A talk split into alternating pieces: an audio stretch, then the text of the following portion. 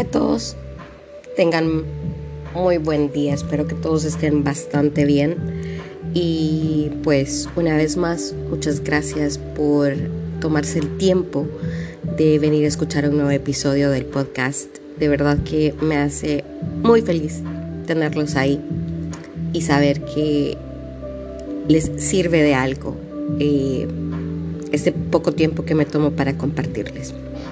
El día de hoy quiero aprovechar el hype y tengo que decir que, de verdad mi, mi ser necesita hablar de esta serie porque es un you must watch it. Independientemente la edad que tengas, independientemente la razón por la que tú veas esta serie, eh, pues tenés que verla. O sea, algo vas a aprender acerca de ella. Y estoy hablando, sí, de euforia. Pues, para empezar, soy, ustedes saben que yo soy de la generación de nunca te masturbes, de uy, si das un beso quedas embarazada. De la abstinencia es la única solución. Y sí, ver esta serie para mí fue un golpe de realidad demasiado intenso y eso que yo consideraba tener una mente un poco más abierta por el hecho de que tengo hermanas. Eh, que ahora pues ya son mayores de edad. Pero nunca en mi pequeña burbuja imaginé, eh, y aquí la voy a quemar un poco, y creo que voy a quemar a toda la generación, porque pues sí, eh, que, que estuvieran aptas, y aptas digo, por el hecho de que pueden hacerlo con cualquier persona con la que sientan esta conexión, pero para compartir nudes, para hacer sexting, porque, spoiler alert, todos los, los adolescentes y pubertos, y disculpen que lo llame así, pero esa es eh, la palabra, tienen todo el mundo al alcance de la mano. Y es completamente normal que envíen, reciban y que hablen de sexo. Entonces, ver la serie que se enfoca en niños, bueno, adolescentes de 14 a 17 años, es decir, menores de edad, que están en situaciones complejas como drogas, alcohol, sexo, relaciones interpersonales, triángulos amorosos, manipulación, abuso sexual, abuso verbal, pedofilia, a mí al inicio me causó una repulsión o sea, inmensa. Tanto que terminé de ver los primeros capítulos y yo sentía como que no, ellos están overreacting. Eh, están como que ampliando demasiado esto de, que ellos lo hacen porque están chiquitos. Porque desde mi perspectiva y desde mi... Em,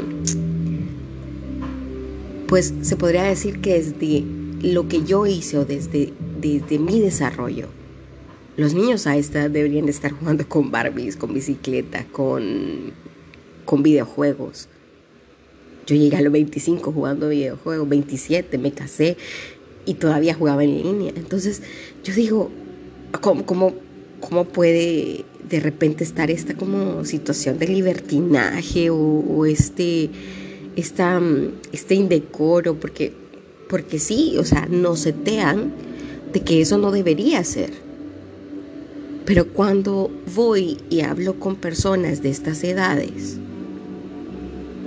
en, que me mandan mensajes a veces, que están pasando por esta, transición de, de crear su sexualidad, me doy cuenta de que esto es mucho más común de lo que yo pensaba. Entonces, como les digo, odié ver los primeros episodios porque fue para mí un balde de agua fría. Y hablando también con mis hermanas acerca de qué tan común es esta situación, me dicen, sí, o sea, así es. Tampoco es que sea exactamente igual, me dicen, pero, pero, pero sí, o sea, algo hay. Entonces, ¿por qué quiero hablar de esto? O sea, ¿por qué venir ahora a colgarme de la fama del programa? Pues por un montón de cosas. Y Cabe decir que tengo que agradecer a las personas que me, que me escriben. Disculpen que de repente salga de la línea en la que voy con el, con el programa, pero muchas gracias a las personas que me escriben. Son muy pocas y créanme que a pesar de que no los conozco en persona, pues les, les atesoro bastante. Les intento ayudar en todo lo que puedo. Y pues, y, traigo esta colación porque este es un ejemplo, porque tengo el permiso de esta persona eh, para hablar acerca de su experiencia, cuando comento lo de por qué deberíamos todos ver euforia. Eh, estábamos hablando de este personaje de la serie que se llama Cassie, eh, que es prácticamente la amiga con problemas de autoestima que cae en manos de un abusador.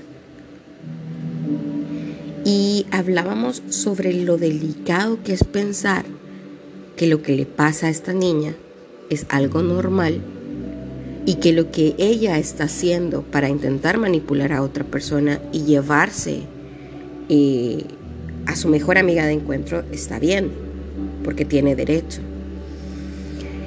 Em, como hablábamos o como veníamos explicando eh, el origen de este personaje o de, o de su problema, pues es una niña que independiente, se enamora de sus parejas independientemente sean buenos o malos. Eh, cabe destacar que ninguna de las personas con las que ha estado durante la serie pues se, se, preocupan por su bienestar o por su estabilidad emocional o física. Y spoiler, o sea, si no la han visto, mejor detengan el podcast y vayan a verla y luego regresan para escucharlo. Pero Em, tenemos que mencionar que ella está, pues a, esta edad, tiene un aborto. Entonces, ¿qué estabilidad emocional, psicológica y física puedes esperar de alguien que está ahí para complacer tanto a los demás, llevándose de encuentro a sí misma?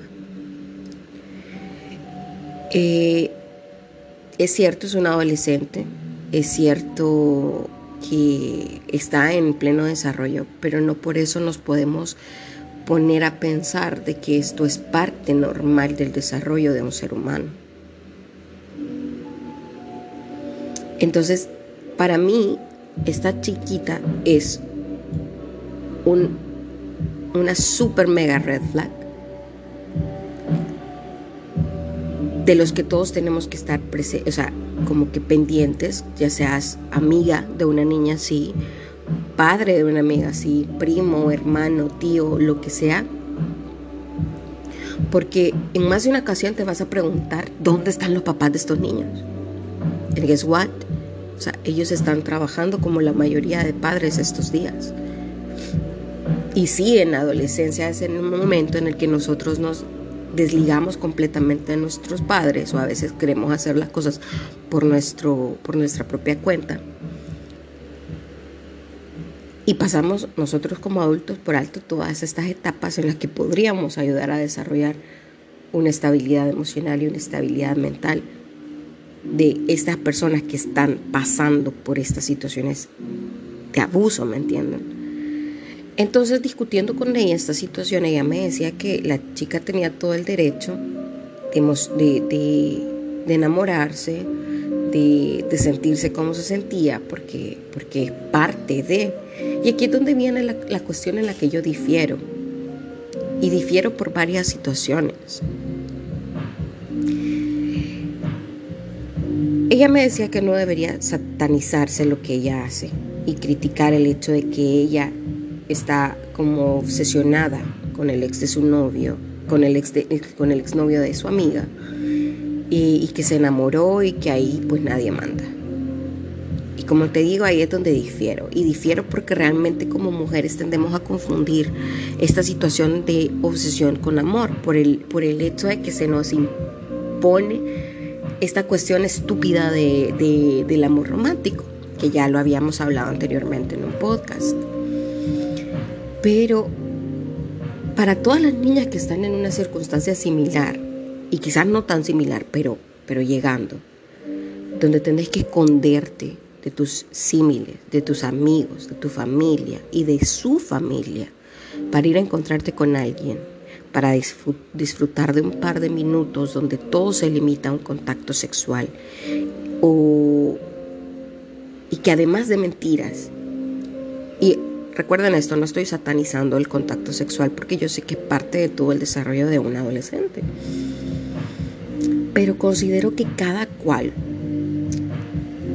sabe muy dentro de sí que hay situaciones en esto que no están bien y por eso te sentís incómodo. Entonces, que te quieran dentro de cuatro paredes y luego te ignoren y hagan como que si no existís. Y que además en esta situación intenten arreglar algo con la expareja y que te vayan dejando de lado y que te digan que realmente tú no eres lo que están buscando en este momento. Es como, no te mereces esto. No te mereces ser la sombra de alguien, de entregarle tus cuidados, tu tiempo, tu ser, a quien no tiene el menor interés de cuidarte, ni de respetar tu tiempo, ni de respetarte a vos. Se me hace bajo, se me hace vil, se me hace injusto, se me hace ahora impensable. Claro, se me hace impensable hoy que tengo 33 años y que ya pasé por esta situación, que ya me denigré con alguien, que ya sentí esto, que ya lloré, que ya considero que, que, ustedes, que están más jóvenes que yo, quizás de mi misma edad o quizás hasta mayores, y que están en esta situación, considero que ustedes no necesitan pasar por eso. ¿Y por qué? Pues simple y sencillamente porque son increíbles. Porque ustedes son un mundo por descubrir y porque pasar el tiempo con ustedes debe ser tomado como una experiencia increíble. ¿Recuerdan la frase del libro de las ventajas de ser invisible que, que les dije que para mí se había quedado ahí como que un post-it que tenés que ver todo el tiempo? De lo que uno recibe el amor que cree merecer. Mírate al espejo y tú no mereces ser la sombra, ni las sobras, ni el casi algo de nadie. Porque eso es no respetarte a ti mismo.